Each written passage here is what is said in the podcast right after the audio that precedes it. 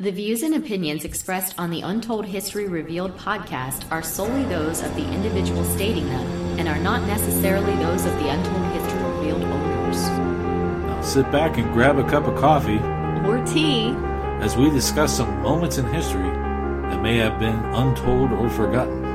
Another episode of Untold History Revealed starts now.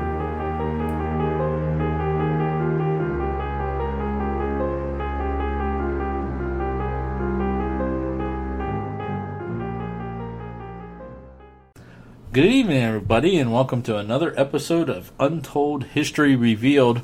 I am your host, Sean Donley. And I'm your co-host, Marianne Donnelly. Tonight we're talking about one of our favorite topics. Mm-hmm. We could go on for hours and hours and hours, but so we're limited. This may end up being multiple podcasts. I'm sure it will be. I am definitely sure it will be. But we are talking about the case of Andrew and Abby Borden and good old Lizzie. Yes. Yeah. So Miss Lizzie. In case you guys don't know what Untold History Revealed is all about, we actually have a website, which is untoldhistoryrevealed.blogspot.com. And this podcast was put together of information that we've gathered over the years from our research for our other websites, for Dark Shadow Ghost Tours and PanicD.com. And it's some information that might not be paranormal, a lot of history. This one we might get into paranormal a little bit. I don't know, maybe in later episodes. Not in this one. There's too much history for us to go right into the paranormal. A lot of history. Yeah. A lot of history. So I guess we'll just start at the beginning. Sounds like a very good place to start. When you learn to read, it's ABC. Never mind. Okay. Yeah, never mind. Sorry about that, folks. So let's just go over the timeline of the day of the crimes. The day of the crimes? Yeah. Oh, yeah. Okay. Okay. So let's start there. Okay, for those of you who have no clue what we're talking about, Lizzie Borden basically was accused of killing her parents. Father and stepmother with an axe. Or a hatchet, a small axe. Yeah. You know, a hand-wielding version. And this case was like considered the O.J. Simpson case of the late 1800s. Yes. It was very shocking, very disturbing where it took place. So basically, we'll just go over the timeline here. It was August 4th, 1892, in a little town at the time called Fall River, Massachusetts. And it's not actually that much bigger today. Well, it's bigger than what I thought it would be. But anyways, Andrew and his wife were brutally murdered with an axe or a hatchet. I guess this starts a little bit before the day. Well, you could start at the day. That's fine if you want. Well, in 1845, Andrew married Sarah Morris. Okay, that was his first wife. That was his first wife. Mm-hmm. That was Lizzie's mom. Yes. Okay, their first daughter was named Emma. That's Lizzie's older sister. Right. Mm-hmm. The second child died in infancy. Mm-hmm. And then in 1860, Lizzie was born. Yes. Now, Sarah, Lizzie's mother, passed away when Lizzie was only 2 years old. This is true. And so because of that, she always looked at Emma as being more of a motherly figure for her because she always took care of her. She was her little sister, and she was going to make sure she was okay. And so she was older, and she did like motherly type things. But if you think about that, older sisters tend to do that a lot anyway. So they were really close. Yes. The sisters. Okay. Now, later on, Andrew remarried to a woman named Abby Gray, who was considered to be a spinster daughter. Yeah, she was a little bit older. A little older, yeah. Mm-hmm. Now, most of the wealthy people in Fall River built their homes in a region that was called the Hill.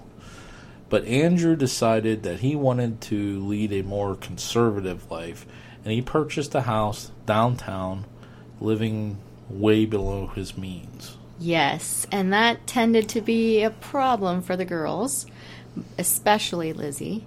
But he did. He was very conservative. He spent little money. He was very frugal. Very, very frugal. Mm-hmm. Now, Andrew was a self-made man. He was worth, at the time, $250,000. Yeah, and this is back in the 1800s. Today is about $10 million. Yeah, so he had some money. Yeah. But even though he had all this money, he didn't have a lot of things in this house that he had. Do you want me to tell him about that? I have actually have it right here. Oh, do you? If you let me go through the timeline. Well, all right. But you could keep adding in. Okay. I'm just skipping over the parts that you've added. Okay. So they didn't have modern inventions like gaslights or telephone. And this made the life for his daughters difficult to fit in with a more wealthy society. Mm-hmm. You mentioned that already. I just said, yeah, you did. Okay. So on the morning of the murders, there were 5 people in the house. Okay. Do you know what 5? Yes, I do. She knows this case very well. Yes, so I do. Go ahead. Who were the 5 people that were in the house? Well, obviously, there was Andrew Borden. Mm-hmm. There was his wife, Abby Borden. Mm-hmm. There was Lizzie Borden. Mm-hmm. Then there was their maid, Bridget Sullivan, who they called Maggie. And then there was their uncle. Uncle John Morse was there visiting. Now, Emma was away, so it was just those 5. Okay. And John Morris was the brother of Sarah. Sarah's. The first wife. Right, the first wife. Yes. But he was staying there with them. He just showed up the day before. It wasn't a planned visit. He just kind of showed up. Yes. Okay. And you said Emma was out of town with friends. She was. Okay. So, Andrew, Abby, and John had breakfast together. They did. Okay. Mm-hmm. Lizzie ate alone. She must have got up later or something. Yeah, she supposedly, still wasn't feeling well the day before. They had some issues. They were kind of all ill and sick, and even Abby went to the doctor across the street. So I see we're getting off the timeline, but go ahead and explain why. Because she thought they were being poisoned. She thought they were poisoned by some of the food that they ate from the milk that they had purchased. Mutton or something? And yes, they had been eating mutton, but Abby thought that she was being poisoned, that the family was being poisoned because they all got so sick. By the milk that was brought in by from one of their farms. Yes. I remember. Yes. That, yeah. She went across the street to the doctor who lived across the street, Mr. Bowden, Dr. Bowden.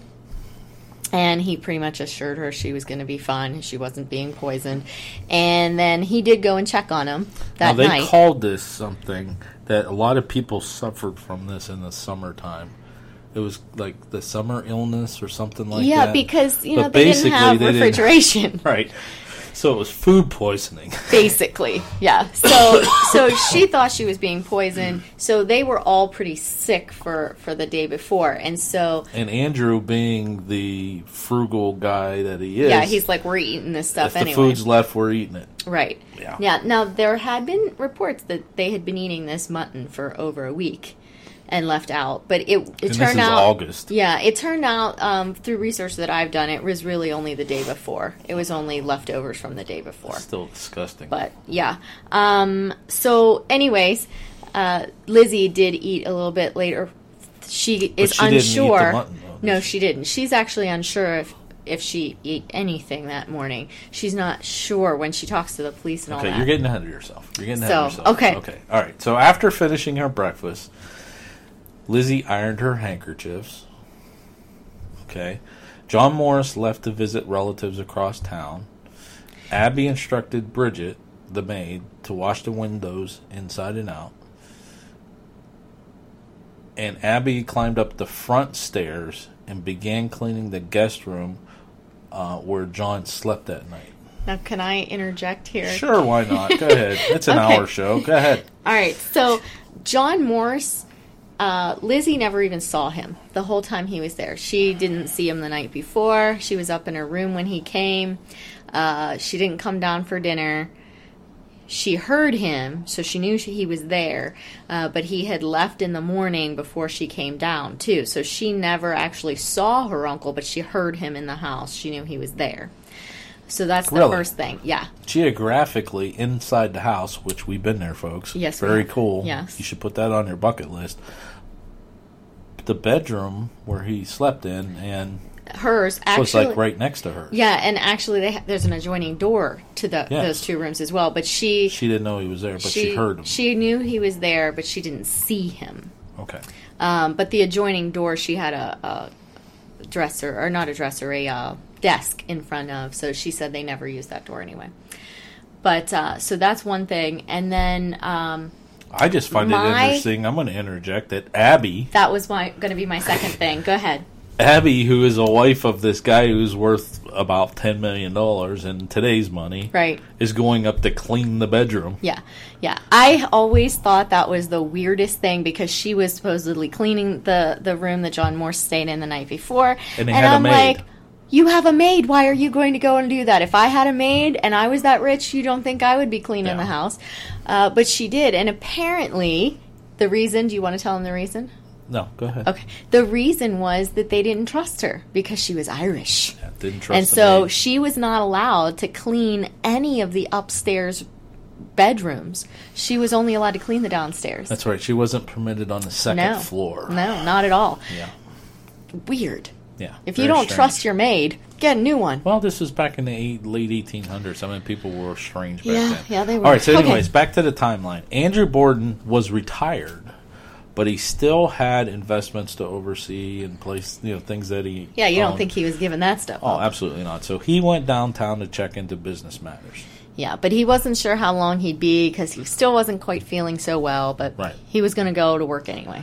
All right, so here we go with the actual crime. Mm. All right, so between 9 a.m. and 9:30 a.m., someone entered the guest room and attacked Abby Borden. There was 18 blows to the head with a sharp instrument, which was the cause of death. Yeah, and one sort of to the back. So she had 19 injuries.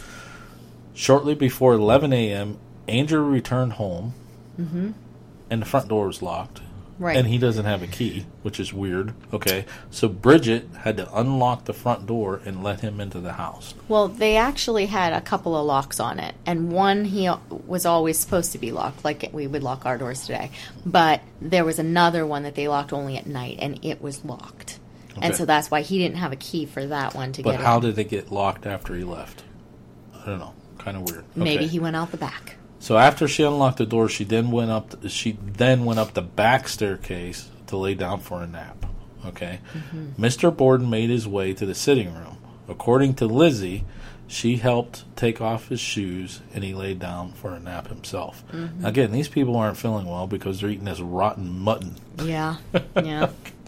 In August. I was just thinking mutton about making my stomach churn. By the way, like a stew type thing. I know, too, right? Please don't. Man, and they were eating it for breakfast. You hate that kind of stuff. I wouldn't mind. You would, though, huh? So Lizzie claimed then that she went out to the barn. Later, she gave various reasons as to why she went out there. We still don't know. Some say she went out there looking for fishing lures. She went out there. What's some of the other things? Some of the other things are she went out there to wash the blood off of pears. Pears. Somebody actually suggests that because there was running water out there, that she actually went out there to wash off the blood from Abby's murder. All right. So as Andrew laid on the couch, someone struck Andrew Borden in the back of the head 10 times with a sharp instrument. I don't think all that in the head wasn't in the back of the head. It was more the side of his head. Well, his face was basically it was smushed. Yeah. So around 11:15. So this is just 15, 20 minutes from after he got home. Okay. Lizzie shouted up the back staircase to Bridget, "Come down quick! Father is dead. Someone came in and killed him." Mm-hmm. Other reports are that she said father's hurt. But, yes. Okay. Most people say it's father's dead. I think if you would have saw the pictures, he's dead. Oh, yeah. He's absolutely. Not hurt. He has no face. Absolutely. Yeah. Yeah. All right. So the police were called, but many of the officers were attending an event at Rocky Point. So not a lot of police came at first. Right. They had to actually summon them back in because they were all at the policeman's picnic. Yeah. The house was searched. Police could not find any signs of forced entry or robbery. All right, go ahead. He's like, I don't know why I even wrote this out. Did you know that Abby was actually supposed to be watching her niece, her I think it was half-sister's daughter, that morning? She ended up not watching her. But she was supposed to be watching her because they were going to the Rocky Point picnic. Really? Mm-hmm. Okay. I thought that Lizzie said something about there was a note that somebody was sick and she left the house to go see what was going on or something like that. Yes, Lizzie did say that. No one has ever been able to substantiate that. No one, or find the note. No. No one has ever come forward and said, I'm the one who sent the note. I was the one who's sick. Nothing. Right. They never found the note, and nobody else knew about this note. So this says Mrs. Churchill and Bridget found Abby upstairs. Who was Mrs. Churchill? She was a neighbor. She was the neighbor. Yes. Okay. So this was as they were searching the house. They went upstairs and basically saw her laying in the upstairs. They found her, yeah. So what happened was they were, sitting. They had gone out to get the doctor and all this stuff to come in because father was dead. Right, so they're all worried about father, and they finally go, oh, hey, where's Mrs. Borden? And so a little while later, they're like, you know what, where is Mrs. Borden? Yeah, where is she? We know she just stays around and cleans the house all day. There was a note. Yeah, Lizzie says there was a note. She went to see someone who was sick, but I think I heard her come back in. Can somebody go check? So she denies ever saying, can you go check? Can someone go check? But multiple other people say, she said, could you go check? But she does deny that. But it was quite a while after. I mean, there's not a specific timeline for it, but it was a while after. It was the second time Dr. Dolan or Dr. Bowen was at the house before they even looked for Mrs. Borden. Okay, so before we go on, we're throwing names at you and all kinds of stuff at you. If you go on our blog site, I'm going to create a section called Lizzie Borden, and we'll put all this different information over time. Not to hammer it all at once because we have volumes of stuff just on Lizzie Borden. And there's tons. It's a very interesting case to the point that made Marianne and myself actually go and spend the night in the house and find out some more stuff. So, okay, so let me keep going here. The police determined that this was not a normal homicide. Go figure. And asked her. If she knew of anyone who would kill her father and mother. Her immediate response was, she is not my mother. She is my stepmother. My mother died when I was young. Mm-hmm. That was her immediate answer. Yes. Quite interesting. Yes, and that actually is something that triggered the police to not like her. Yeah. They're like, oh, okay. Well, this gets better, okay? Mm-hmm. 2 days later, this is 2 days after the murder. Right. Lizzie was informed that she was a suspect. Her response to that was, I'm ready to go now. Yeah. Let's just go. Yeah, sure. But the police did not take her into custody. No, they did not. They informed her that she was a suspect and said, but then don't leave the house. They're like, why don't you guys stay? I want the family to stay here in the house. Don't leave the house. And she said, why? And, are one of us a suspect? Yeah. And why would you do that? They didn't believe. Okay, now here's a thing to mention, too. This is late 1890s. In the area where they... What?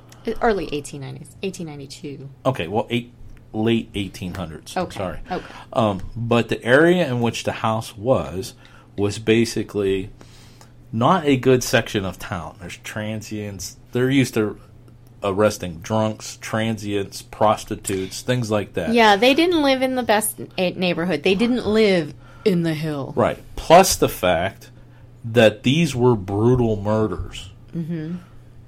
Lizzie was the least person they would suspect of doing this. A woman. A woman who is a Sunday school teacher. Exactly. It's like, why would she do this to her parents?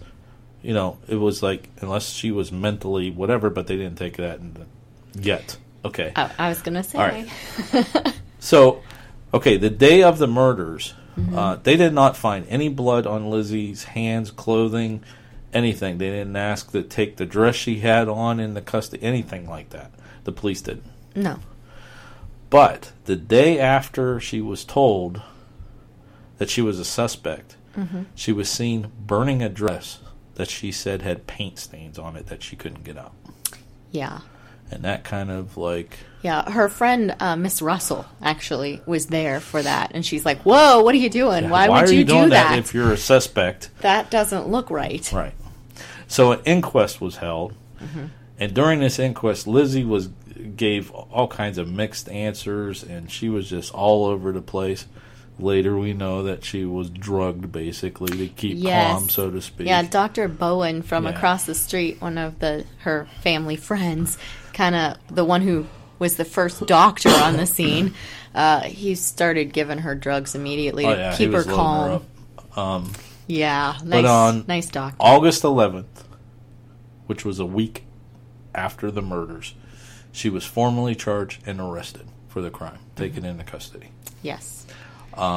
Lizzie's trial didn't begin until June of the following year.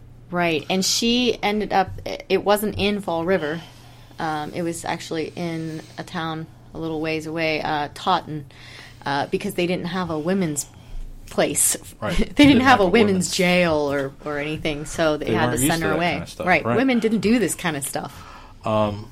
But she was later acquitted of the crime. She was. And released. Found not guilty. I think the jury only deliberated for like an hour. A half hour. Was it a half hour? It was either an hour and a half or a half hour. One of the two. I can't remember exactly. So it didn't take long for them to say, no, she's not guilty. No. Here's the problem. No other person was charged with the crime. And to this day, the case remains unsolved. True. So that's actually the story of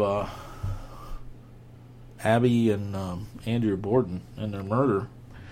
And a lot of people, I mean, there's a lot of stuff out there. A lot of people follow this, tried to solve it, there's I don't know how many different books about the case and websites and things like that. So if you haven't heard of Lizzie Borden or anything like that, you are living under a rock. Even small children know Lizzie Borden because there's a famous nursery rhyme about it. That's right. But it's wrong. It is wrong. Go ahead, sing it. I know you got a big smile on your face. You want to sing it. Go ahead. Lizzie Borden took an axe, gave her mother 40 whacks. When she saw what she had done, she gave her father 41. Yeah, which we know is... We know there's a lot of falsity to that. It's not her mom. It's her stepmom. There you go, Lizzie. We got it right. We know that Abby only got 19 blows, and we know that Daddy only got 10 or 11. They're kind of undecided yet to this day if it was 10 or 11. So a little bit wrong, but I guess, you know, and it wasn't exactly an axe. It was a hatchet. But the, you know, rhyming. You got to rhyme. So why did that rhyme come out? I don't know. Why did that rhyme come out? Oh, man, I stumped her with one. You did. It's actually made up by one of the newspapers to sell papers. Nice. And then little kids picked up on it and... Started jump roping to it.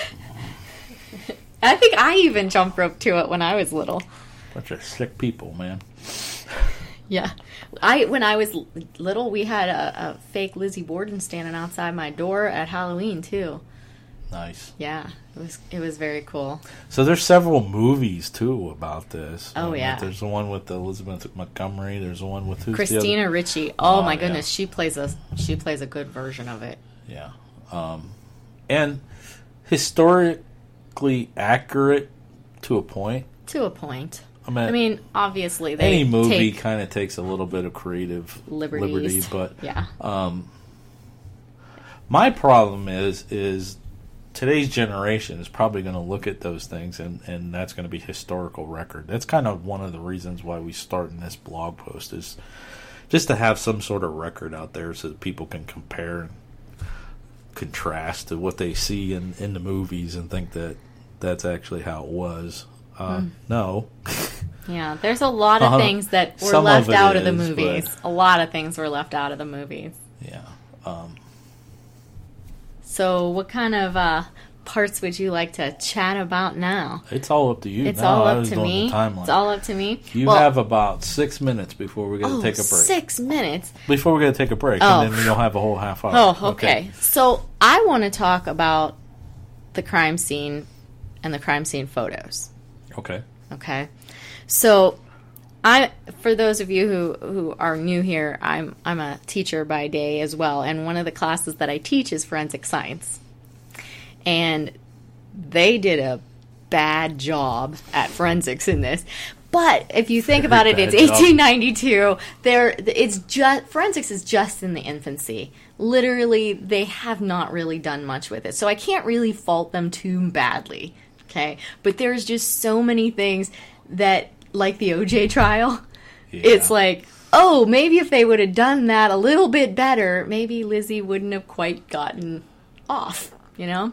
So the first thing is they deputized just the local painter guy down the street to stand... Let's call him Jim Bob. I believe his name was Mr. Stewart, if I'm not mistaken. You really have his name? Somewhere I have his name. I'll have to look it up for you on the break. But you're obsessed. I am obsessed. So they deputized this guy, right, to stand at the door and not let anybody in except for the police. You know that did not happen, right? I was going to say, hey, you know, 25 cents, you can go and take a picture. Go ahead. Yeah, there are reports that he did take his friends in and kind of let them see. It's like, hey, check this out.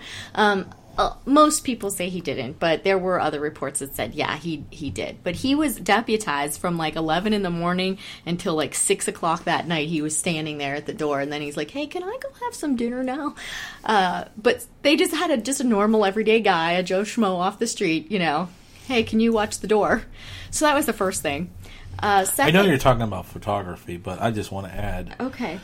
I mean, the whole time while they're searching the house and that they're looking at the crime scene and all this stuff, like, you know, like now, one little thing goes wrong, they tape the place off, you can't get into the crime scene, that kind of stuff. But Lizzie's in the house. Right. Neighbors are coming in. Bridget's in the house. Yeah. I mean, the suspects that could have done this thing are staying in the house. And in fact, the night of the murders, I might be jumping ahead here, but get this, okay? The bodies were still in the house in the dining room. Right? Mm-hmm. John Morris sleeps in the bedroom where Abby was killed that night. Yes. There's got to be blood all over the place still, right? Well, maybe they made Bridget clean it up. Okay. I don't know. Lizzie sleeps in the house. Bridget sleeps in the house. And Bridget did not sleep in the house. Emma slept in the house. Emma had gotten back. She got back on the 5 o'clock train. Bridget slept across the street at a friend's house because she's like, there's no way I'm staying in this house. I'm not going back in the house. And then the bodies were there. There's a friend, Miss Allison Russell, actually stayed in the house too and slept in Mr. and Mrs. Borden's bed. This is supposedly an active crime scene. Okay, anyways, go back to the photography. See, that's why I'm telling you, folks, there's so much about this case that we're going to probably have to do like several podcasts about it, but very interesting. Anyways, keep going. Okay, so second thing was that they didn't fingerprint anything, but they didn't really. Fingerprinting again was kind of new. They didn't know too much how to do it, that kind of thing. So they didn't fingerprint anything. So they have a deputized Joe Schmo. They got no fingerprinting going on. We got all the main players in the house and extra people coming in. And then they decide, hey, you know what would be really great is crime scene photos. Like, how I think this would be valuable. Hey, why don't you go get the photographer from down the street who has the shop in town and bring him up here to take pictures. So they actually hired a guy from town named James A. Walsh to come in. He was a portrait photographer in town, and his shop was on Main Street. He actually had a shop on North and South Main Street, and he basically comes in and he takes pictures. But before he takes the crime scene pictures... All right, stop right there. We're going to take a break. And you could hopefully they're hanging on to your word and they'll come right back. All right, so we're going to just take a quick little break and we will be right back.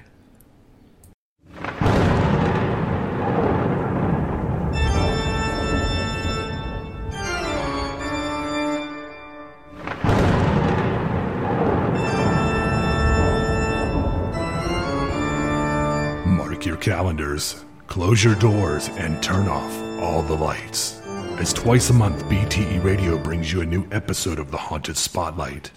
Sean and Marianne Donnelly of Dark Shadow Ghost Tours dig deep into the archives of the Panic D database and take you inside a different location with each new episode. Learn the rich history and hear the paranormal claims of some of the most infamous and unsuspecting locations from around the country. Ever wonder what roams the property or lurks behind those closed doors? Curious about the true history of that creepy house that sits down the street? Want to know what evidence a paranormal investigation group may have captured? Then find out every other Sunday and tune in to BTE Radio for another chilling episode of The Haunted Spotlight, if you dare.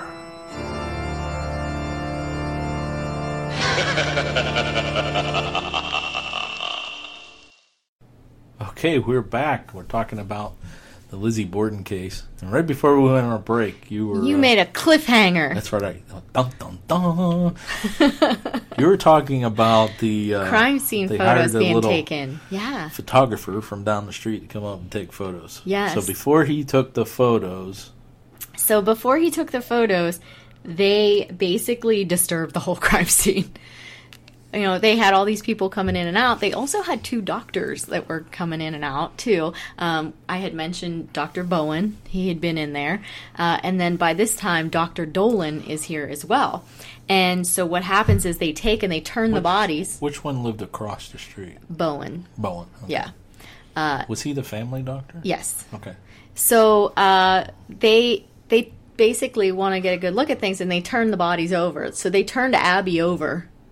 They moved the bed so they could get in there better. They turned her body over. And so when they go to take the pictures, they put her back the way they think she was. Oh, yeah. So basically they had disturbed the whole scene, and they were trying to, like, put it back the way it was. Take a picture. So that they could take a picture, because this is going to be cool. We got to have this picture. So when they put her back, her arms are not in the right place. The bed is not necessarily in the right place. The dress, her dress is now straightened up, nice and neat. Didn't they say when we did the tour that she was somewhat, like, under the bed?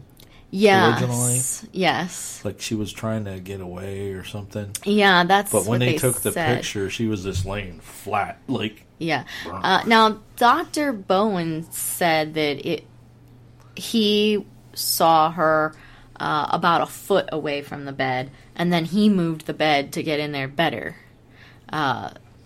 So Dr. Dolan never saw it in the original position. But then Dr. Dolan and Bowen moved her to. They flipped her over to check and see, you know, her front side, what it looked like.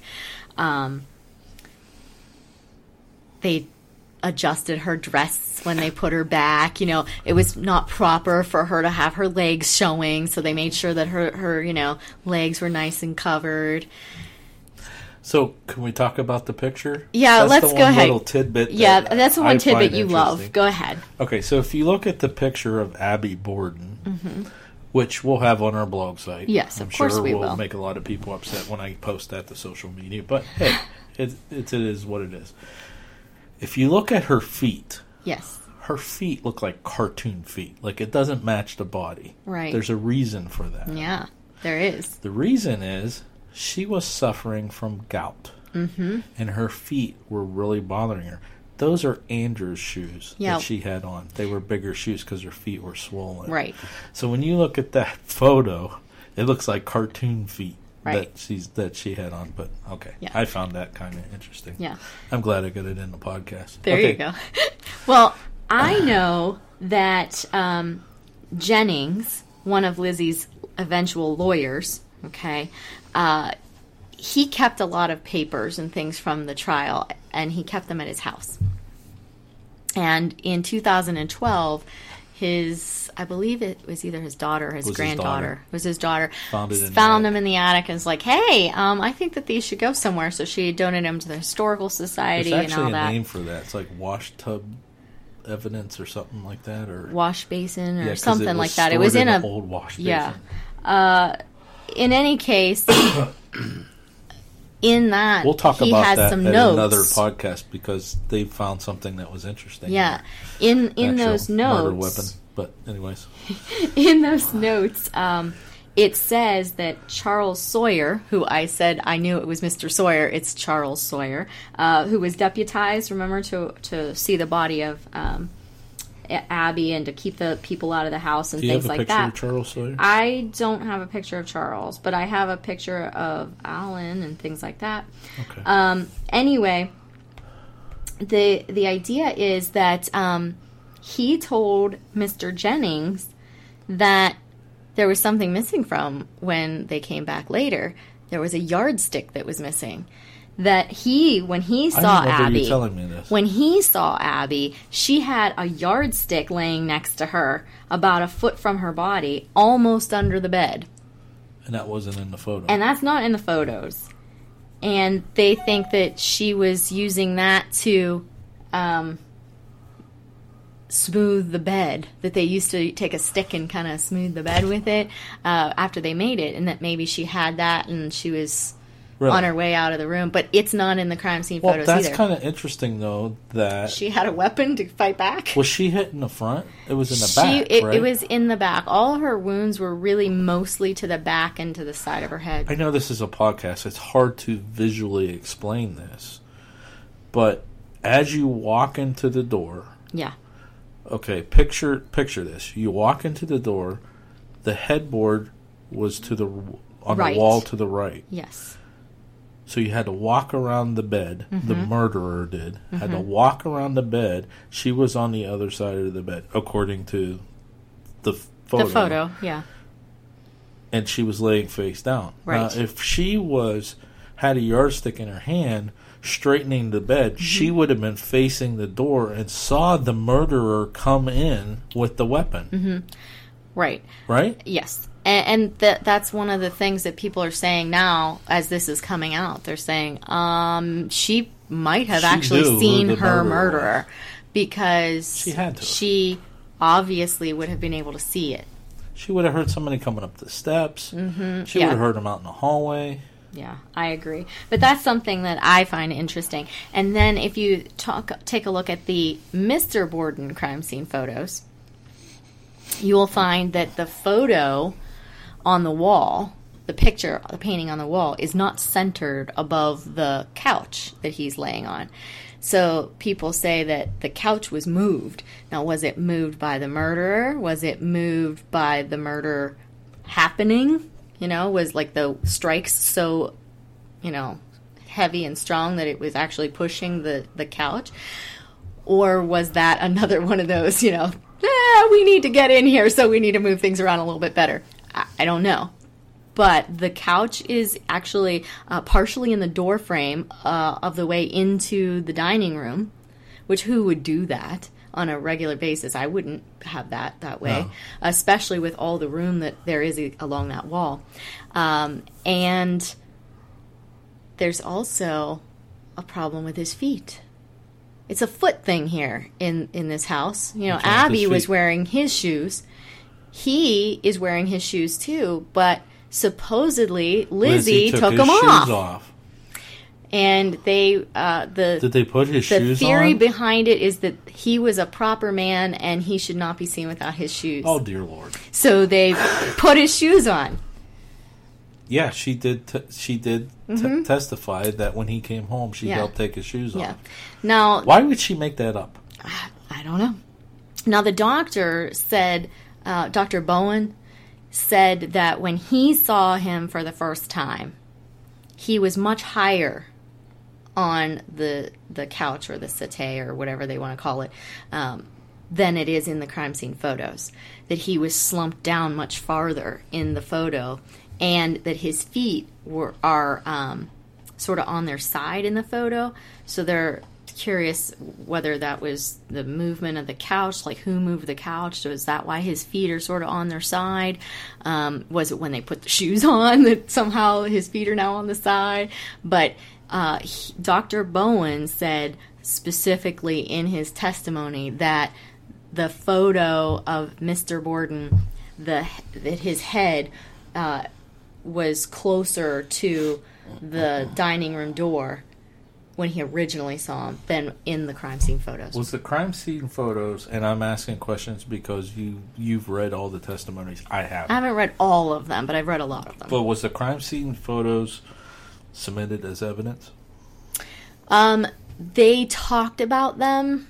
I don't know that they necessarily submitted them. They asked them questions and had them look at some of the photos and say what was different about them, but I don't know if they actually entered it and said, hey, this is evidence. But they did have the photographer come in and testify that, yes, these are the photos that he took of the crime scene, that these were his original photos. But that is literally a paragraph that says that's what happened. There's no actual, oh, yes, I said this, he said this. You're getting real excited. I am. Can you tell? I'm watching this thing spike up and people are probably turning down the volume. I'm sorry. Relax. I get real excited. So he literally, his testimony is literally in the documents of Mr. Walsh came in and testified to the fact that these were his photos.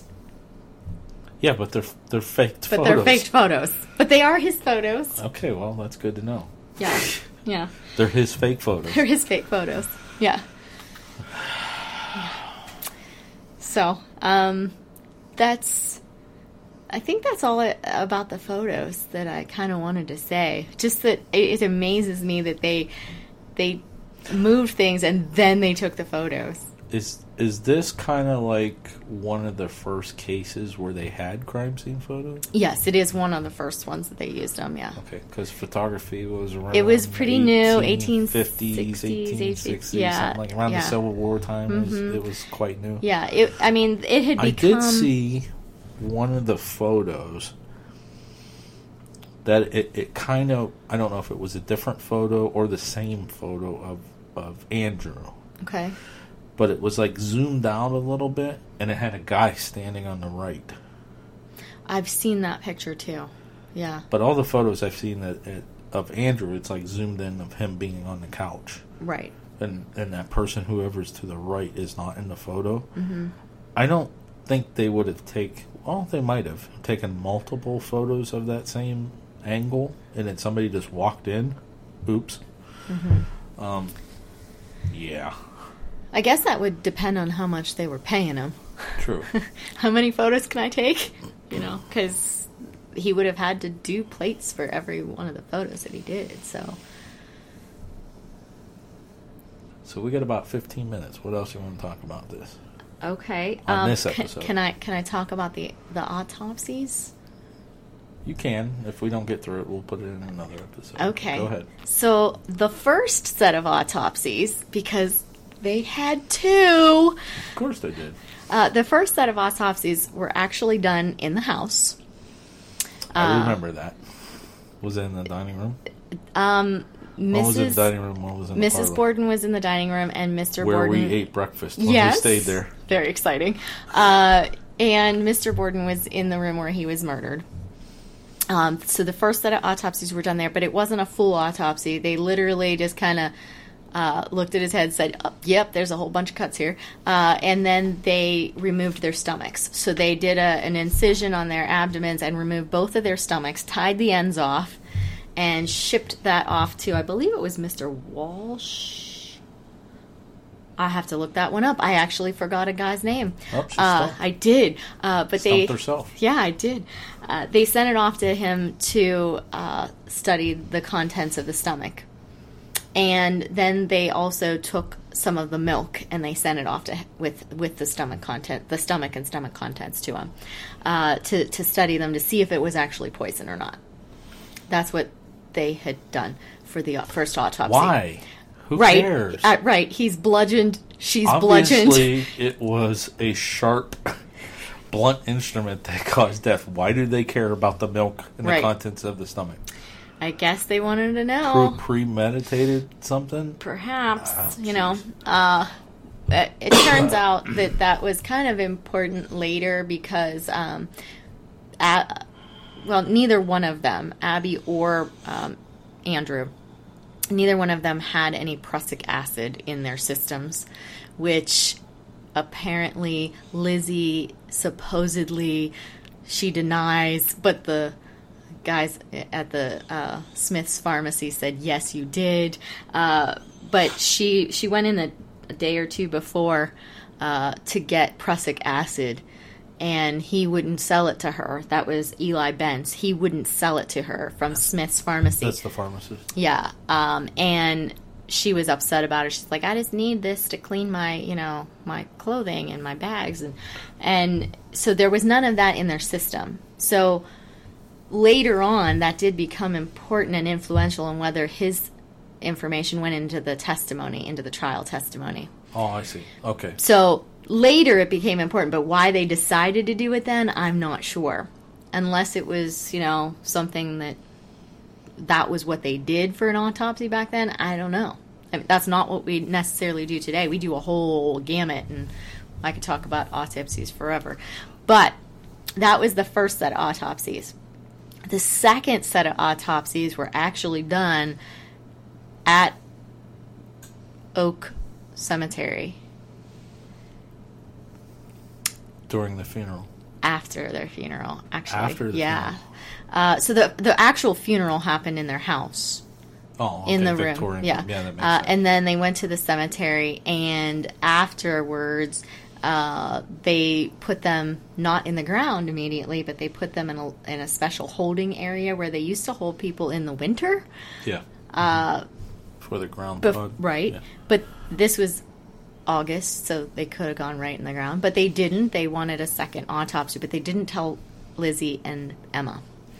They did a second autopsy where they really did examine all the wounds and all that kind of stuff. They did more looking in the interior of the body, and then they cut off their heads. Both of them. Yes, they did. So Dr. Dolan was actually the one who did the autopsy. And he was the one who cut off their heads. He took the heads home. And can you imagine that, walking in the house? Hi, honey, I'm home. Honey, what do you got in the bag? Don't ask. He used his wife's stock pots to boil in his kitchen the heads of Abby and Andrew to get down to the bone. Apparently, it freaked his sons out. I can imagine. But he boils them down. And he what if he has this makes son? Casts. Here, go get rid of this. You know, after it was done boiled. Go throw that out back. Yeah. Oh. But he did that so that he could see the wounds better on the heads. And, yeah. Isn't that quite exciting? No, not really. You freaked me out. I'm quite excited by the fact that he literally took them home and did them in his kitchen. Like... So this I is hope August, he bought his though. Yeah. I hope he bought his wife some new pots. Imagine the smell, the stench. Yeah. Oh, dear Lord. Yeah. Oh. So it was nice. They were eventually buried without their heads. Their daughters didn't know until the trial. I do believe that the heads still are not with them. Well, they sort of are. They're buried 3 feet down. They're supposedly in boxes on top of their coffins. So not with the not in the coffin. Body. Yeah, not in the coffin, but 3 feet down. Wow. Yeah, there was a guy a couple years ago who went with those detectors and things and tried to figure out if they were really there. And there were anomalies that kind of indicated that, yeah, they were there. And he also, when he did this test, he noticed that it appeared that Andrew's coffin lid had actually crushed in, but Abby's was still solid. Just little extra tidbits there. But their skulls are supposedly on top of their bodies. Just not inside. Okay. Mm-hmm. What else you got? All right. So I kind of mentioned a little bit about Eli Bence and the prussic acid with the autopsy. Yes. And that later on it was kind of important in the trial. he was supposed to give testimony that Lizzie came into Smith's Pharmacy and tried to buy prussic acid from him. I think that was in one of the movies, wasn't it? Probably. I think it might have been in both of the major movies. Okay. But she said she wanted the poison, because prussic acid is poison, to kill moths that she had on a sealskin cape and to clean it up. And he wouldn't sell it to her because she didn't have a prescription. And you had to have a prescription for this stuff. And she was not happy about this. When the murders happened, he's like, dude, she came in here. She wanted to buy this, and it was just a couple days ago. Hello, I got some information that might be useful. And there were other people in the shop that day when she wanted it and was having a hissy fit because he wouldn't sell it to her, that verified, yeah, that was Lizzie Borden that was in there trying to buy that. She denies even knowing where Smith's Pharmacy is. Really? Yeah, she's like, I don't even know where that is. I was never there. I was not there. I did not try to buy that. Seriously, you live in this town. You don't know where the pharmacy is. Give me a break. But yeah, she said, nope, I did not go in there. But because when they looked at the stomach contents, there was no prussic acid found in the stomach contents. It didn't happen on the day of the murders. The judge says, yeah, I'm not going to let you admit that as evidence. So his testimony was never heard by the jury, that she had even come there in an attempt to buy poison. And then lied about it. Yeah. Yeah. Now, we're not saying that Lizzie was guilty. However, and we'll do additional... Yeah, we have our theories. There's a lot of theories. There's a lot of things about Lizzie that is quite interesting. Yes, there's a lot of theories by other people, and we have our own. So, yeah. Even the time frame, it's just... Right. Within 15 minutes, basically, from her dad coming home, supposedly she takes off his boots, he lays down to go to sleep. Within 15 minutes, she's yelling up the stairs at Bridget that somebody came in and killed her father. Yeah, and supposedly while she's been outside eating pears out in the barn. Right. And that's why she didn't know somebody came in and did that till she came back inside. That's not a lot of time. It's not a lot of time. You're right. But there were a lot of things that happened that morning in a very short amount of time. Hopefully this podcast kind of serves as an intro so you guys know a little bit about the Lizzie Borden case. Don't take our word for it. You can go to our blog site, look at some of the information we're putting out there. We'll have links to other sites. If you have questions, though, this came up while you were talking. Since we know so much and have... Well, Marianne knows a lot more than I do about this, but... if you have questions about it, send them to us.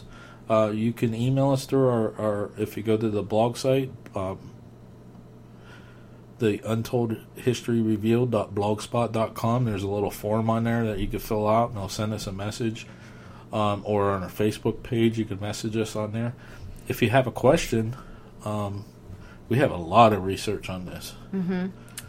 Yeah, and if you want to.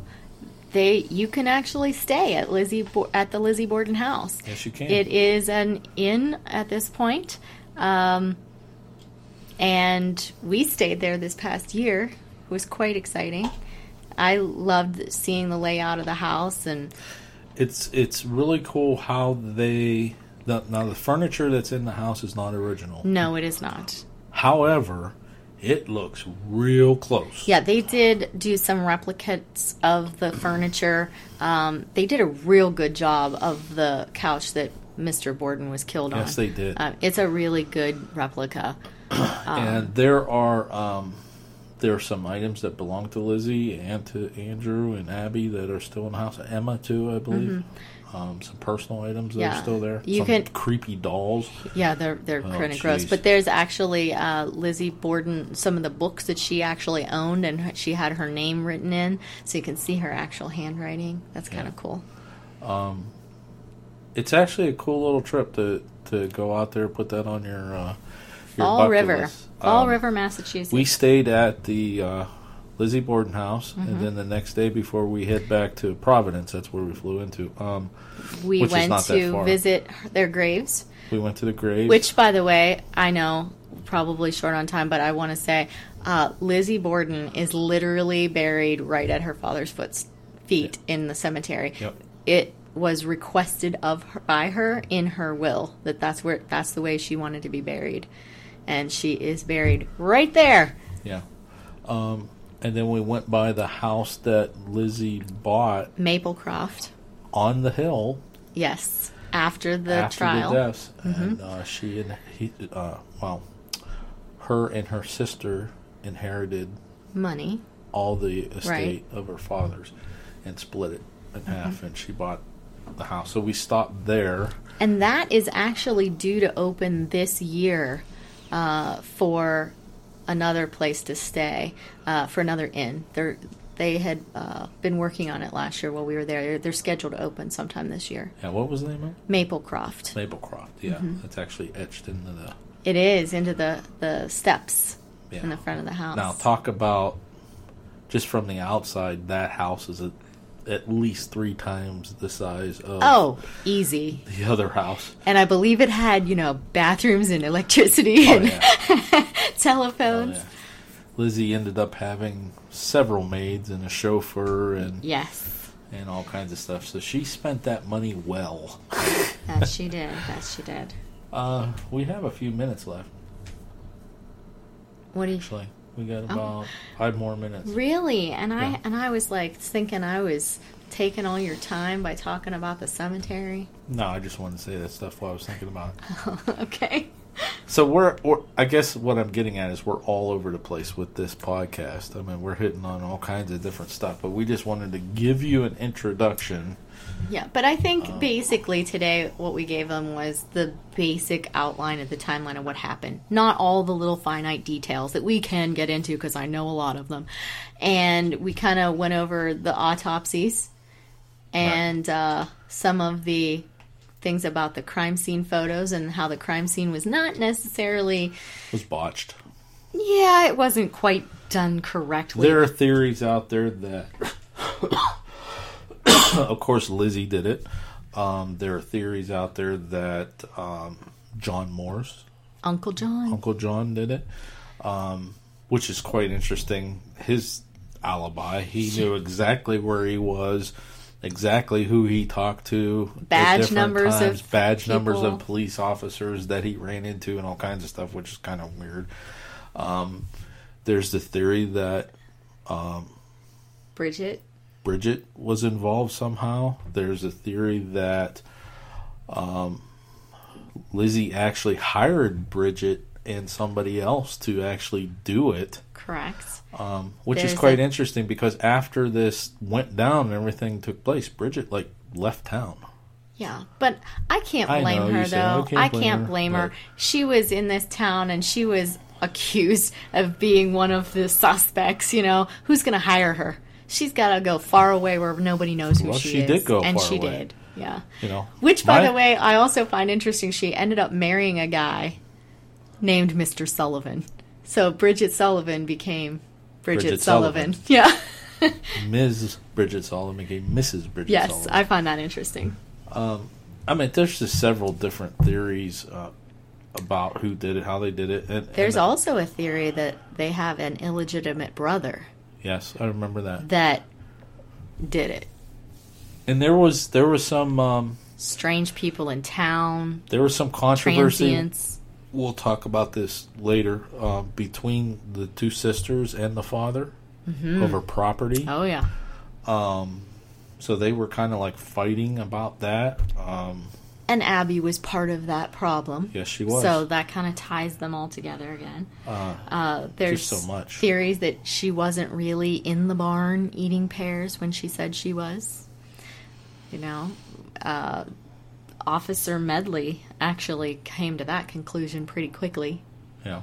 So we can talk about that in the future as well. So I think we set it up for a future podcast. Oh, I think we sure did. We'll start drilling down into some more detailed information. Mm-hmm. But... we're pretty much out of time for this one. So all we got was the basics? Got the basics in. That's all right. That's okay. That's okay. So we will start posting some of that stuff out there. You guys want to follow along? If you have questions, let us know. And this is going to wrap it up. So till next time, I'm Sean. And I'm Marianne, and thanks for listening.